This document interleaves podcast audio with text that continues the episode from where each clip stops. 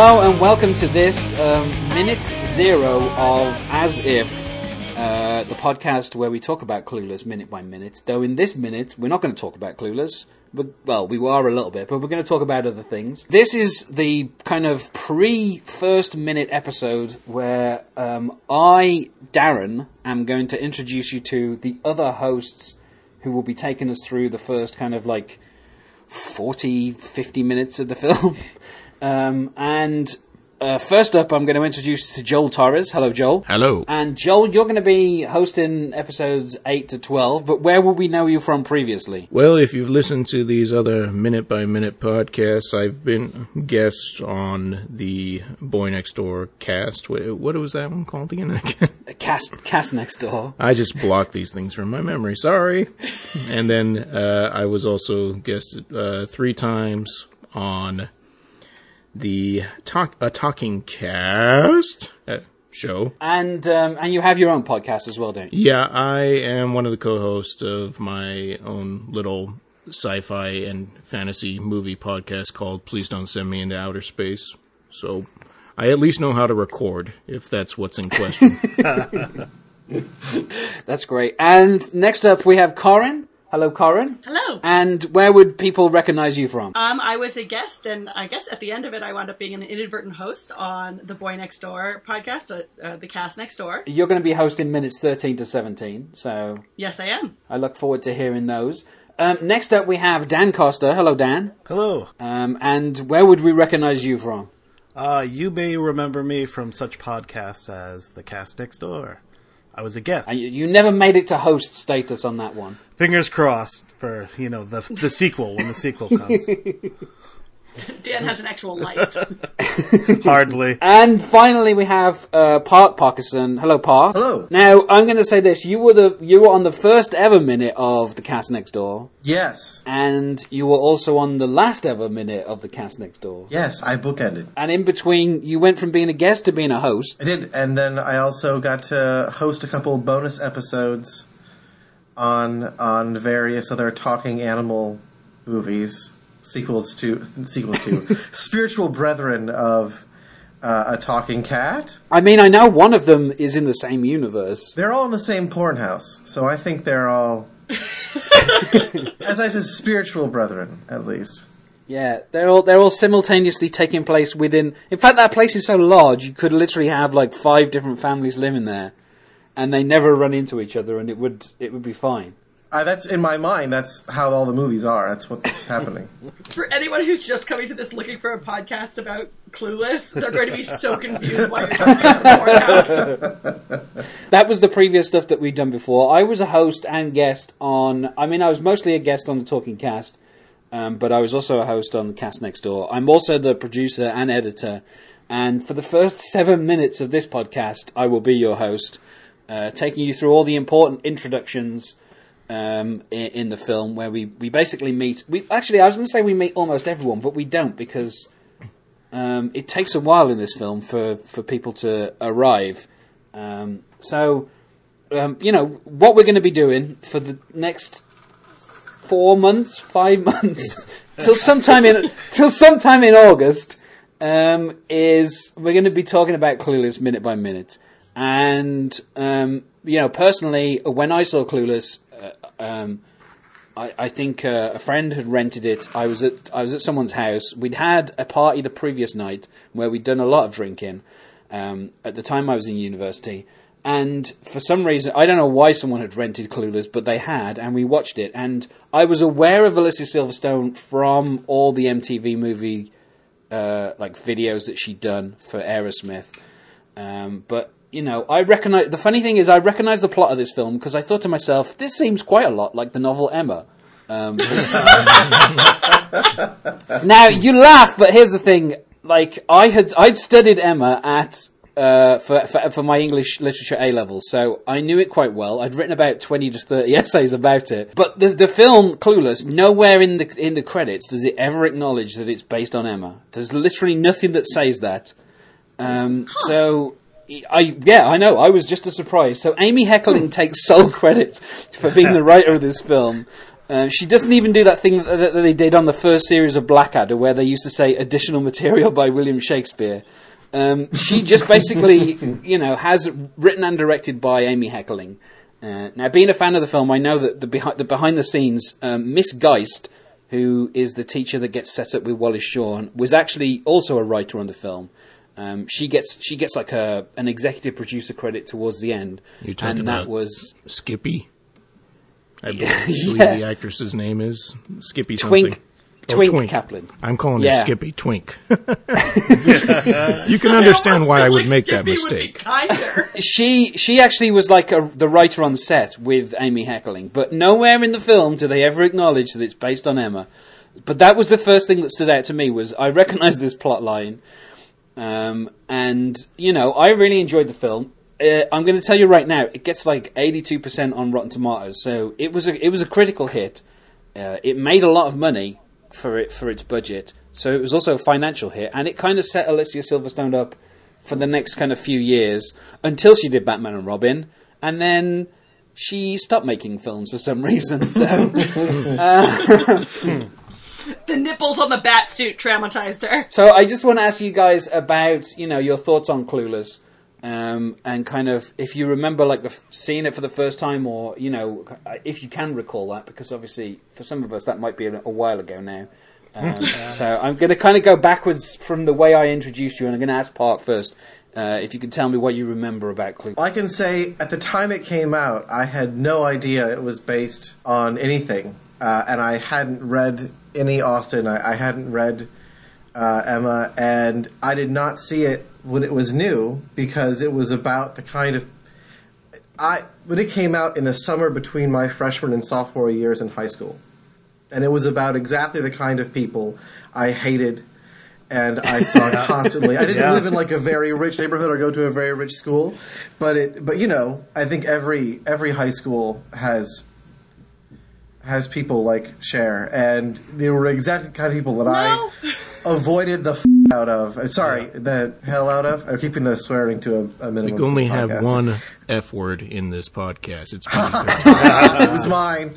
oh, then I'm in trouble. it, it, it, it, it exactly was the kind of people and the kind of situations that I I did not like, did not want to involve myself in, did not want to know. I think I saw it for the first time uh, in college. It, you know, just was on. By, by the time I was in college, it had become one of those movies that was on TV fairly regularly. Um, and and saw it and found it to be surprisingly charming. I think it was probably after I'd already seen Legally Blonde, which I I know Reese Witherspoon was actually a, someone who was considered for Cher's role, and and uh, and I, I enjoy Legally Blonde, and I think I was just kind of being less snobby and and picky about uh, what I was introducing myself to, and so I saw Clueless, and and of course you enjoyed it. It's it's a very charming movie, um, but at the time it was out. I was much. I think it, that came out. I want to say the same year as Billy Madison, which is a very Um, different view of high school. I think Billy uh, Madison was was ninety six. Was it 96? Off- Okay. uh, so yeah, around the, the top of same time. With, within Yeah. six months to eight months of. And, uh, and, and that that view of, ni- of high school where, um, where the O'Doyle family gets Ah. their comeuppance was much more satisfying to me as a as a 15 year old nerd and geek and dork. So so it was a while before I came across it, but but I did and enjoy it, and since then I also became a Victorian literary scholar, and uh, that probably has something to do. I, I feel like if it came out today, it would probably be called Jane Austen's Emma, with no explanation as to why they changed the um, setting to a modern American high school. They would just say that. But you know what's funny is like the year after Clueless came out, there was like two film adaptations of Emma, and then there was like a mini series of it. Like it was really weird how in the space of like four years there was like four films about this particular text, and I'm not even sh- like it wasn't like an anniversary or anything, so I don't know why. All of a sudden, everyone was like, "Oh, do you know what would be great? A really selfish girl as our main character." You know, I don't, Um, I don't know this, but I'm curious if the other, if anyone else knows this. I didn't pay attention to the to the to the advertising starting the film, the time or the discussion because I didn't want to see it. But did anyone else remember when it came out? Was anybody talking about Emma? Like, it was were people basically aware that it was based on a novel, a, a, a 19th century novel, or did anyone really know or care? I think I remember after the fact. After the fact that like um, uh, after it was a hit, like they were saying that Emma came out and what was it a, a TV production, Darren? Or the other Emma? There was also were a bunch of yeah, there was also were right um, at- Is it Gwyneth, Paltrow. Paltrow? Like the Gwyneth Paltrow one came out like a year after. Gwyneth Paltrow. There was a bunch of them because that was right after Sense and Sensibility right. came out and did so right, well. right. Okay, that makes sense. I do recall the Gwyneth Paltrow Emma as well. Um, Dan, as you as you vaguely remembered the year it was released, tell us if, uh, when you first saw Clueless. So Clueless actually came out the year I graduated high school, and I think I felt the the same way Park did. Like I had such a resentment for the quote unquote cool kids, and um, it was hard for me to think of them as a sympathetic main character. So um, I think I avoided it when it first came out. But uh, 1996, I worked for Blockbuster at the golden age of Ah. Blockbuster. So every night I Oh, took it was inescapable. I took home a video game and a movie, and I watched a movie and a video game and played a game every night. And so I remember watching Clueless with friends and actually liking it. And you know the fact that they do start off with the people that you probably at that point did not like the most, and then you did find sympathy for it. It I remember liking it, and um, it's easy for me to say this now, but definitely. Um, um, oh shoot! Now I'm blanking on his name. Who's the the Ant Man? Who who plays Ant Man? Paul Rudd. Paul Rudd. Paul Rudd. Thank you, thank you. I was going to say he made an impression on me, but obviously not too much. America's sweetheart, Paul Rudd. he I he is extremely charming in that movie, and he has continued to be so. So I I, I would say that that's my main memory of uh, you know being against it before I was for it. Uh, Corin, what do you remember? Okay, this is gonna make everybody else feel really old. I was nine when this movie came out.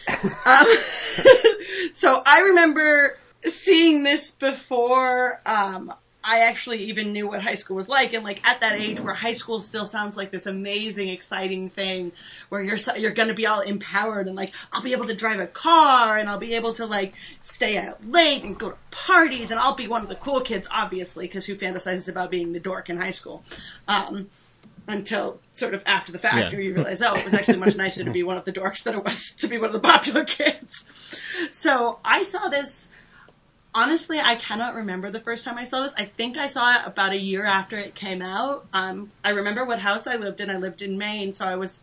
I either saw it the year it came out or the year after it came out, and like loved it and was totally charmed by it. And of course, hadn't even ever heard of a person called Jane Austen, um, so let alone a book called Emma just sort of like saw it periodically throughout my whole growing up and like I think probably didn't get like a lot of the stuff in it I either my mother fast forwarded through or I didn't get until like probably the time I watched it before agreeing to do this podcast.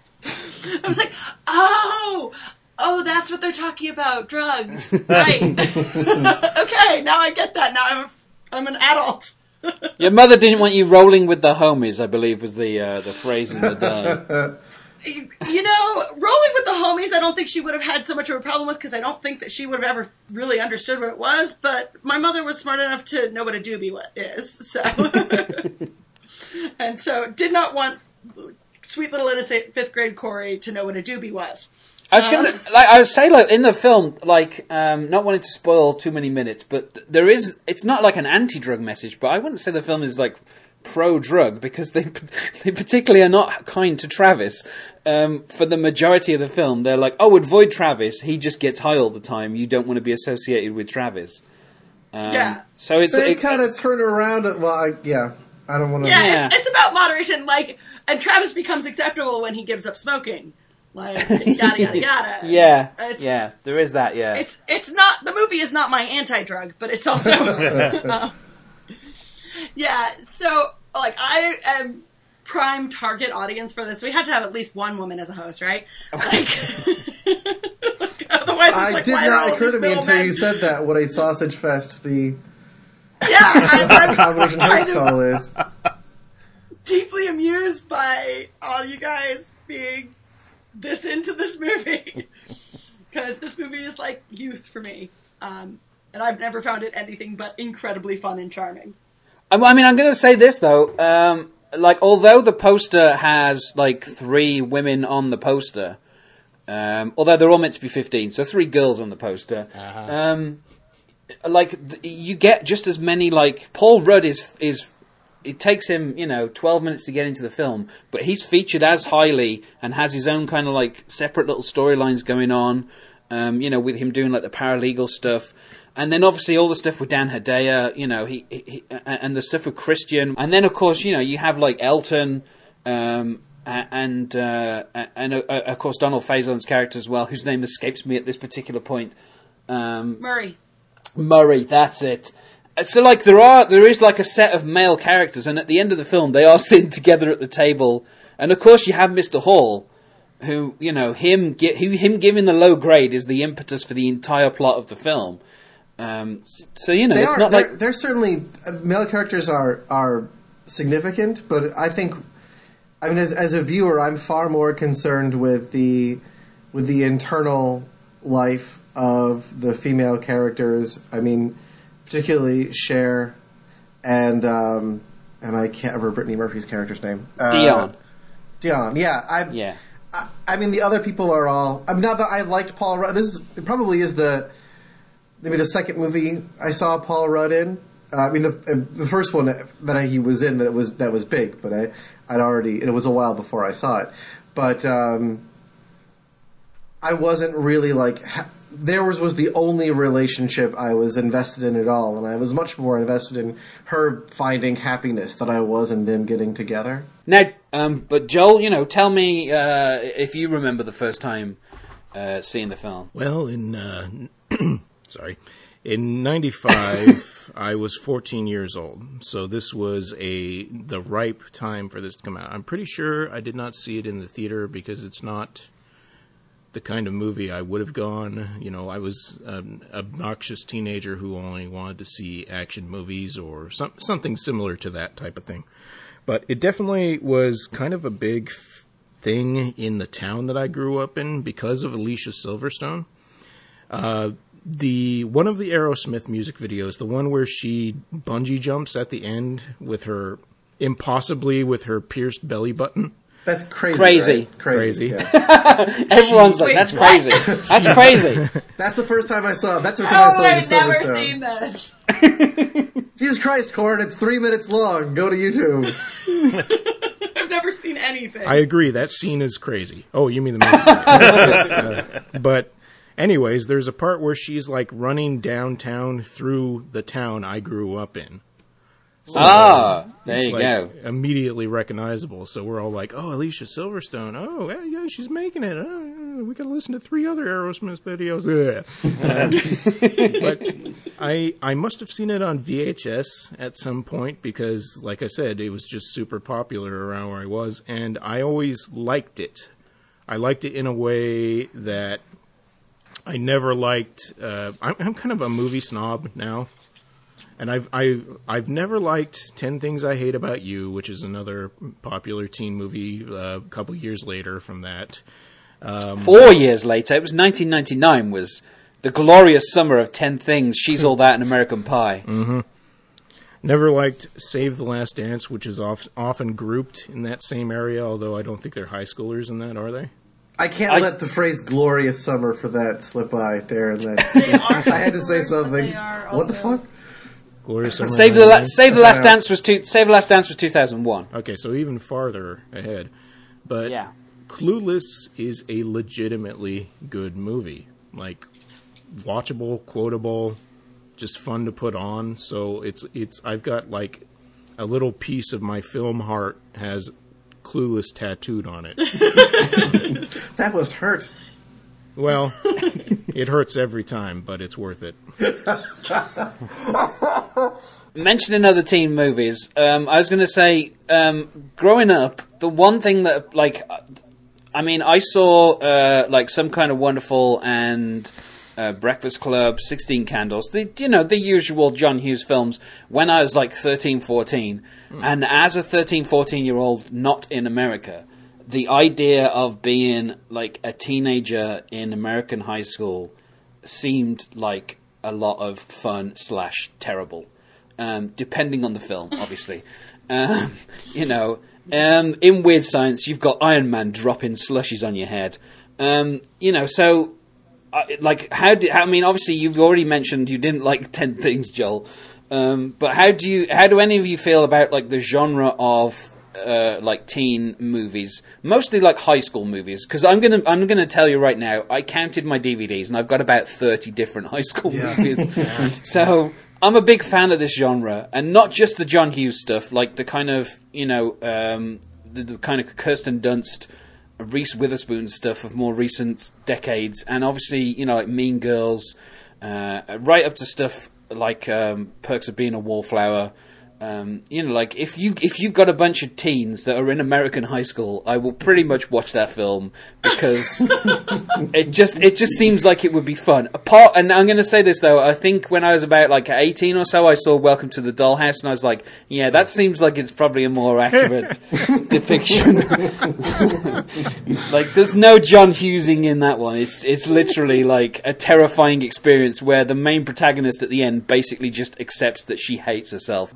I think um, I think Angus is a really little known gem. If anybody's seen that one, um, What is it? Which one? Angus, Yes, I've seen Angus. Angus? Angus, good soundtrack too.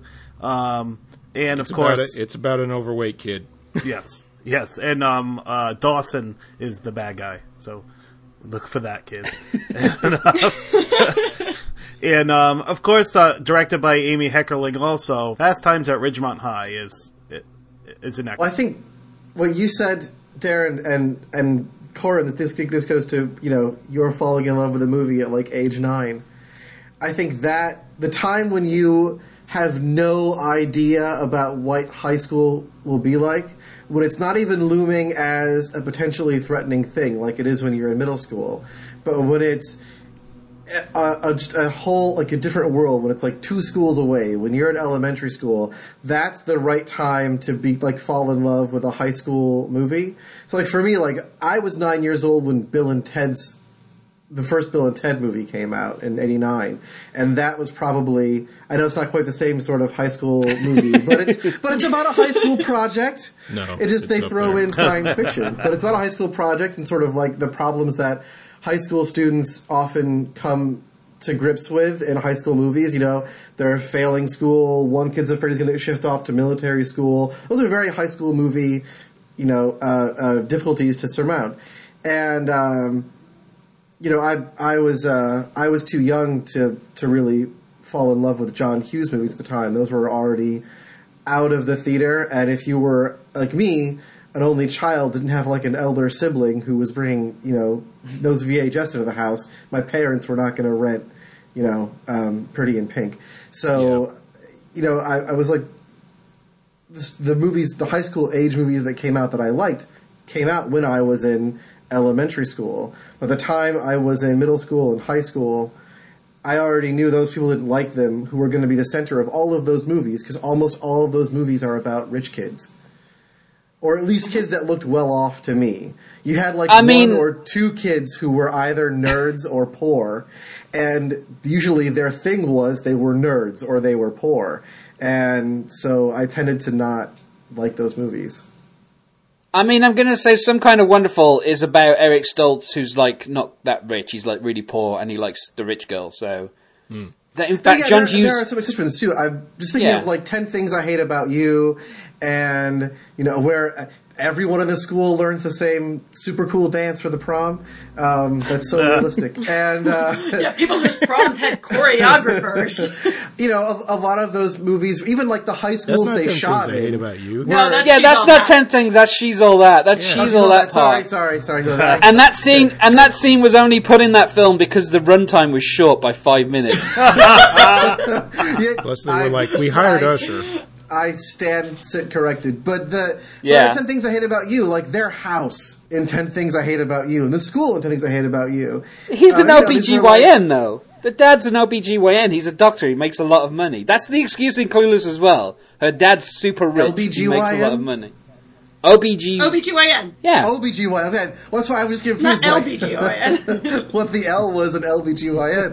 Um, yeah, so no, it's it's it's perfectly plausible. It's perfectly plausible in those movies. It was just, again, it was the kind of people I, I did not like in two, my real life. two movies that are based on, like they're based on one's based on Shakespeare, one's based on uh, Jane Pygmalion. Austen. No, that's She's all that. that's she's all Pygmalion. that. Yeah. She's all, so yeah. So the- these are all things that are based on literature from earlier periods, and it's not like there were like there weren't literature wasn't something for the masses during the periods at which. Those things were like. I mean, you know this way better than me, Parker. Like I was the going to degree say, to which I, I literature is for I- the masses, not true starting in, particularly Vic- of in the Victorian era. Shakespeare was in fact for the masses. Okay, but it wasn't about the masses nearly as much. That's true. Like, Very 'cause often. you're not going to get funding to, to write Yeah. your, your play about ma- the masses. You have to still write it about all of the rich people so that they will. sponsor I mean, to mention yet another teen movie, which is Get Over It, which is a fantastic film. Actually, I think it's a terrible film, but Yeah, it's got I like it. it. I don't, I don't think I've ever seen that Get one. over. I've never seen it.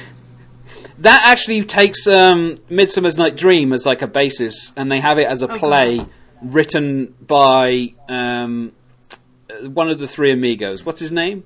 Steve Martin. Steve Martin. Ma- Martin, Martin no, Short. Martin Short. Yeah, Martin Short's like a a, a theatre guy, and he's said like Chevy Chase. He's he's a, the- a theatre teacher who's written a version of Midsummer's Night Dream that's also got like singing in, um, and that's also kind of done as like the basis of the the actual film itself. Can, I, Um, can, can I just say that sounds really bad? I don't want to. No. no.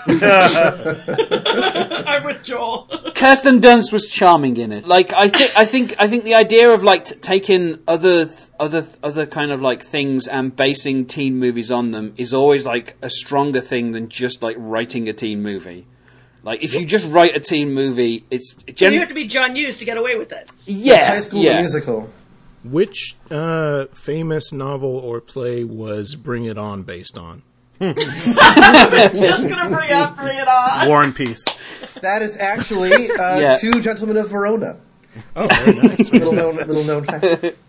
I can't even tell if you're joking or not. It's it's based on Henry the Fourth Part Two. Uh, you know, they- they- That's when uh, when the one char- when the one when the main character's drunk friend dies. Oh, she yeah. sentences her to death. That's Falstaff. Thrilling I don't remember that. that's that's pretty much what happens to uh, to Faith and Uh, Buffy. you know what? film. Can't Hardly Wait wasn't based on anything. That was one that I really imprinted on. Can't ha- can't hardly wait. I would, just, Yeah. I, might- I would make the argument that that American high school movies are about high school in the way that Woody Allen films accurately portray living in New York.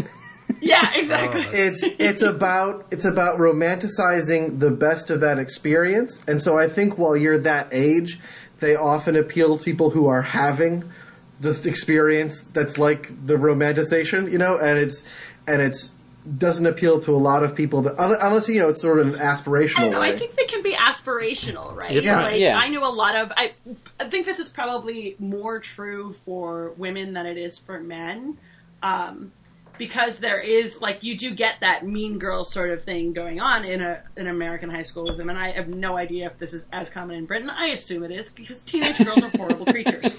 Um, I was a horrible creature as a teenage girl, and most of my fellow teenage like teenagers in general are horrible creatures. Yes, like you do I get agree. this sort of like qu- like queen bee wannabe bullshit going on where everybody's sniping at each other and you feel like well if i could just like get into that in crowd or get into that like just one more step just be a little bit cooler then everything would be fixed and it would i would be in this idealized world and i think like i saw can't hardly wait when i was in high school and i think that one of the things that i loved about it was the relief of realizing oh, this all ends. And then you leave, and none of this bullshit matters. It gets better. It gets better.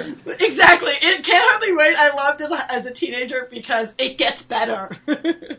Now, I'm going to say this that like a lot of those films rely on, and I think this comes from the Breakfast Club, of delineating people into cliques. Uh, like that is the big thing that kind of Yeah. goes through a lot of these these films. Now, here's the unusual thing about Clueless. Having watched it um, recently and gone through the script minute by minute um, in preparation for this.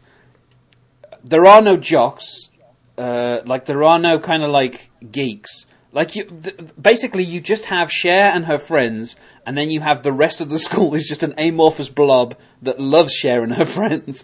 And I will disagree with yeah, I'm, I, I mean, because they they have that moment where they introduced you onto the like oh those are the the um, school TV or school magazine or whatever like some kind of artsy Yeah. video thing yeah, and they I'm- think I'm- that I'm that's gonna the call it only their thing that matters moment. and then there's the the burnouts Yeah. and but those are the only ones they go through but they do establish them as cl- like as clear and distinct cliques I mean, yeah, but I mean that's like that's literally like a handful of like ten kids, like just, and that's only as a lead up to introducing Elton in fullness. yeah and that- like that that crowd is as the the only guys worth dating Yeah, and I and I, it's funny that like Cher declares like straight away at the beginning of the film she doesn't want to date a high school boy, uh, and there is obviously that famous um, thing where she kind of like doesn't want to be a traitor to her generation, um, where she kind of goes on about the fashion, which uh, b- bizarrely enough I think is still kind of prevalent like 20 years on where kids are kind of like dressing like they just woke up and she doesn't now it's now it's throwback yeah, well, yeah, It's popular yeah. So again. it's, yeah. yeah, so I, like, uh, like a lot of other films, though, kind of, um, particularly high school films, kind of like work on the basis of here are here are the super popular kids, here are the super unpopular kids, and it's usually about an unpopular kid crossing over into being a popular kid. Can I say, as, Whereas- as an oh, unpopular like kid, as, as an unpopular kid, that's always how I imagined the powerful kids in school saw me.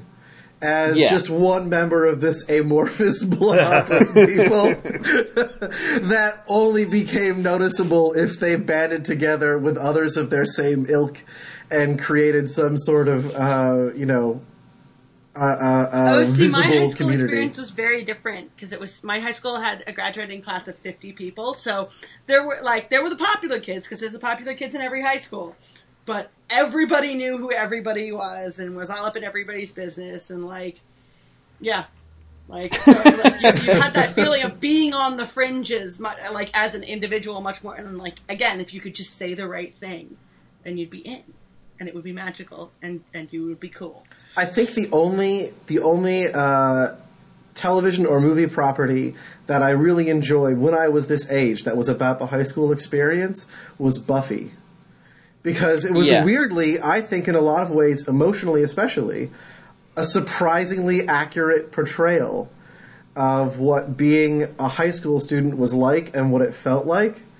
And that the most populous, the largest group of people in the high school were the nameless victims. And that- something about that really spoke to me. Um, you were expecting to be taken down either by a slayer or by someone that the slayer There's, there's this line from uh, from a Christmas story where the kid's talking about his elementary school, which is Warren G. Harding Elementary School, which is sad in and of itself, where he says at his school you were either a bully, a toady, or one of the hordes of nameless victims. I think is the line, and um, and just that's I, I my graduating class was about um, 450, and that totally felt accurate. Yeah, I was in. I would say I was what they call a poser for the skate the skate skater kids, and uh, nice. yeah. So, but they were the they were kind of they thought they were the badasses of the school, and I was one of the smaller kids, so I was like. I gotta join in for protection, and and it stopped. and we we had a um, we did have a beef with the preppies. We call them some reason. it's like they were the preps, we were the skate rats, and it was just like an ongoing feud at my school. And uh, and uh, it, you know, there were you guys do like the Jets it versus Sharks? It really dance? was, and I would be like, you know, like in the background, like just not wanting to join in on the fight, but just be a cool skater. I thought. I mean, did you have Marvin the Martian on your skateboard? That's the thing. Oh. I did have one of those hip hop um, Marvin the Martian T-shirts. I think with uh, with orange pants. Jo- Joel, you're the you're the only one who um, who grew up like on the west coast where this film is set. So I assume that this is like a documentary to you. yeah, pretty much. I mean, Donald Faison was there. It was weird. Uh, no, Do you, just know, hang out at uh, your school a lot? You guys talked about the mostly lighthearted comical teen movies, and one of the ones that I watched a lot in high school uh, because my father liked it a lot was Stand and Deliver, and that had that probably was the most accurate view that I'd seen of high school uh, because it, it wasn't. I mean, it wasn't dead serious like that movie is all the time, but like we we didn't have money or anything like that, and it was a you know basically split down the middle, fifty percent white, fifty percent Mexican. And I, I myself am half Mexican, so you know where do I fit in? I have no idea. Uh, but it's, uh, like uh, my my girlfriend Sarah, she saw that side, the clueless side. She saw people who dressed like Cher. She saw the mall. She went down to Santa Monica, you know, on, on weekends and stuff like that, and Contempo Casual and, and places like that. So, And you like- were Lou Diamond Phillips, were you? Is this what you're trying to say? yeah, yeah. I was Yeah. going to ask Darren if you knew Stand and Deliver because I didn't remember it for a second. It's it's sort of like a To Sir with Love, right? With Ed- Edward James Olmos. Yeah, yeah, yeah. A less attractive To Sir with Love. Sorry, Edward James Olmos. What? How dare you? Sidney Poitier, people. Sidney Poitier. This is not a debatable topic. I don't think anyone is saying that Edward James Olmos is beautiful. Let's put it like that. Uh, with apologies to, to I'm EJ. That sounds right harsh now. when you said it Hang like that. I was just comparing him. I wasn't saying he was an attractive man. Jeez, Darren, Say- lighten up. he shows up in Blade Runner, and you're like, "Who's that handsome guy who doesn't speak English?" Some people like that. Seal found a wife. Going around, does anyone have favourite? I mean, obviously, we've mentioned a lot of, uh, you know, uh, team movies here, but do you kind of have any favourite team movies that you would kind of recommend to people? Um, I mean, not only like Stand and Deliver for Joel, not only like accurate kind of uh, approximations of his Eh. high school, but just you know films that you enjoy that kind of of this genre. Uh, we'll start with you, Joel, because you just you know brought up Stand and Deliver, so I'm assuming you enjoy that. But is there, are there others? Uh, other than Clueless itself, uh, I really don't. I mean, I like Mean Girls, so if you haven't seen Mean Girls, there's absolutely no reason not to watch Mean Girls because it's just fun. Yeah. Uh, I like uh, what what is that one where uh, Can't Hardly Wait is kind of a special movie. I don't I don't know if it's good. It's special.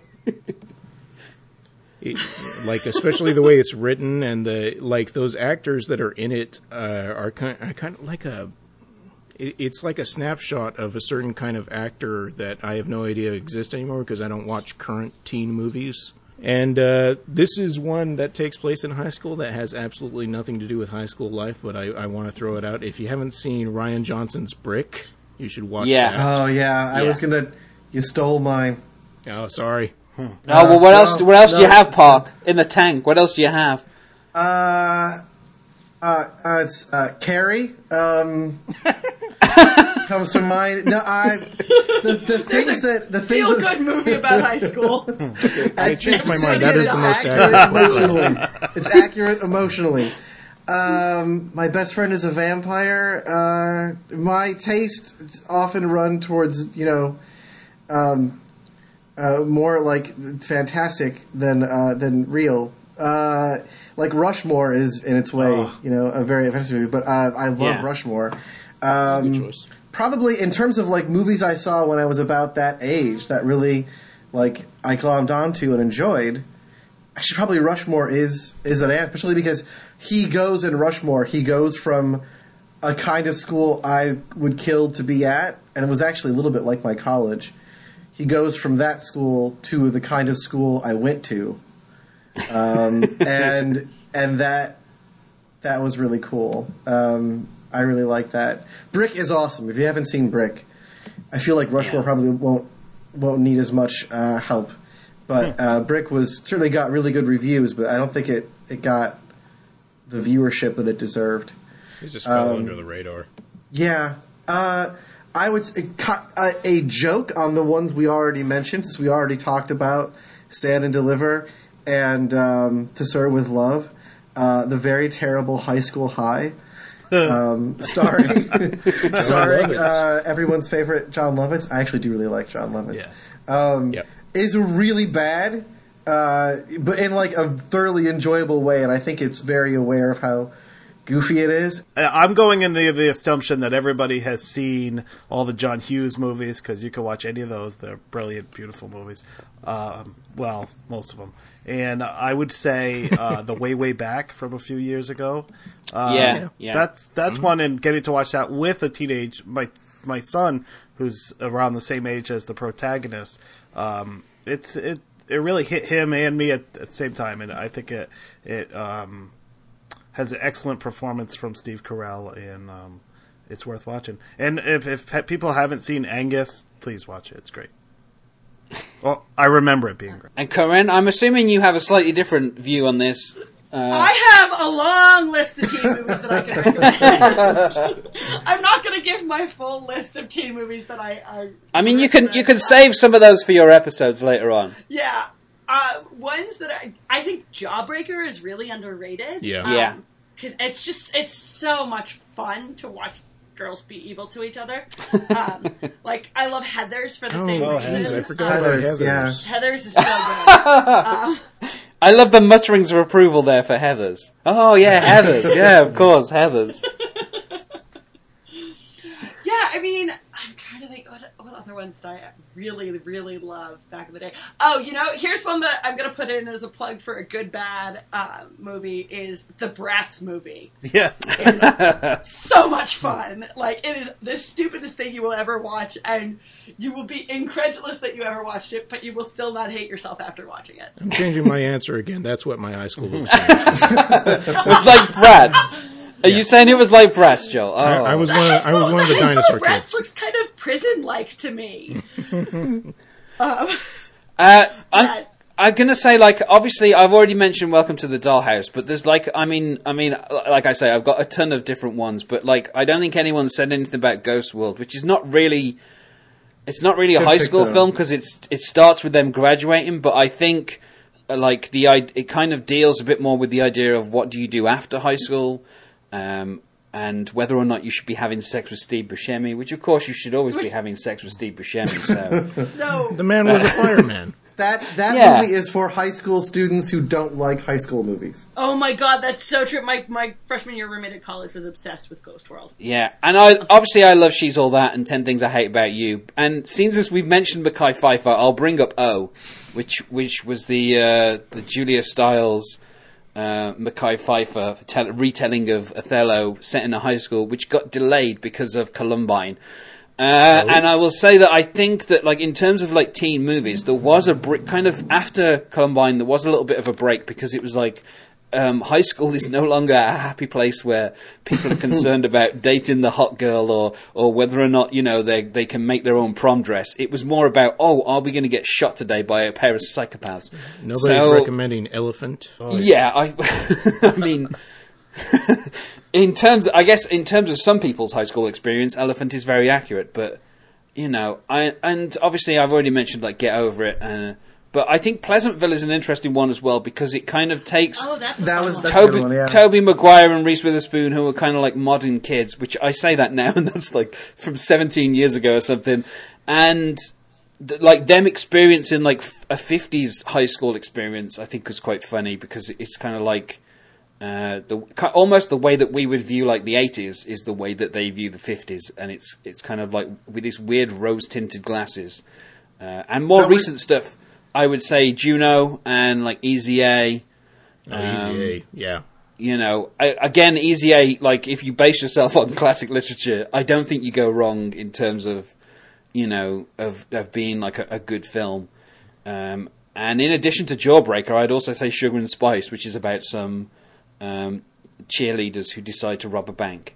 Oh, I forgot about that movie. That I like that movie. Uh oh. You know, talking I- about talking about comparing the '80s to the '50s. Nobody mentioned Back to the Future, which is not Wow. a not a high school movie, but it's very Yeah. much a teen movie. Yep. Oh yeah, yeah. I don't And like I- that movie because Huey Lewis also rejected my band from prom. I, you know what? I like that movie, and I still unapo- un- unapologetically like at least a couple of Huey Lewis and the News songs. I'm going to say we've kind of covered, you know, uh, everything kind of but Clueless because that's what we're going to be doing for the next uh, 97 episodes. is get, is pretty drilling down and talking about, um, you know, the the various different points um, about that film and. Uh, so I'm hoping that this has been a taster of what the various hosts will be bringing you. I'm going to be starting off with seven episodes, um, and then Joel will be taking over um, with episodes eight to twelve, and then Corin will be doing minutes thirteen to seventeen, and then Dan has got you for eighteen to twenty-two, and then Park has you. So, because this is such a, a quotable movie, and because um, I'm the only woman, I, I want to make you guys all quote Cher Horowitz and, and do your best impressions of her, if you will.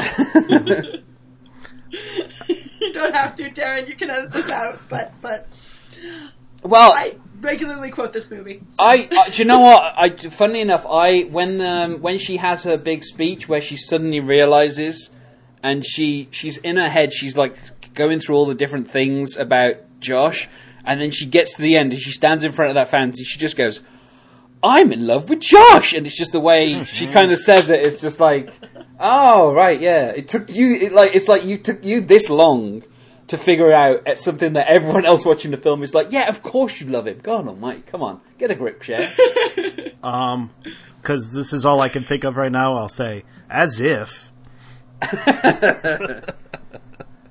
I, I would I would add. Uh, uh, I please remind you, it does not say RSVP on the Statue of Liberty. Thank you very much. Okay, I got, I'm going to do two. Uh, the one that I actually quote uh, at least once a week is I totally paused on my way to a stop sign. and uh, one that, uh, spoilers from my minutes section, is uh, when Claire is, or not Claire, oh God, Cher, jeez. Uh, Cher is talking about. She's talking about something else, and then she gets distracted. She goes, "Ooh, Ooh, Snickers!" Snickers. Yeah, I was going to to do. I totally paused. Yeah. Like I run into the problem of actually sounding like a Valley Girl sometimes um, because I grew up watching movies like this. Whatever. I totally pause. Wasn't my mama Betty? the uptalk thing. So, thank you guys for indulging me. I'm sorry. No problem. Goodbye, Darren. So, I, well, I'm going to thank everyone for joining me, and I'm going to say, um, you know, goodbye in the order you'll hear them. So, goodbye, Joel. Bye. Goodbye, Corin. Bye. Bye, Dan. Goodbye. And goodbye, Park. Goodbye. So, thank you very much for everyone for listening. Uh, good night.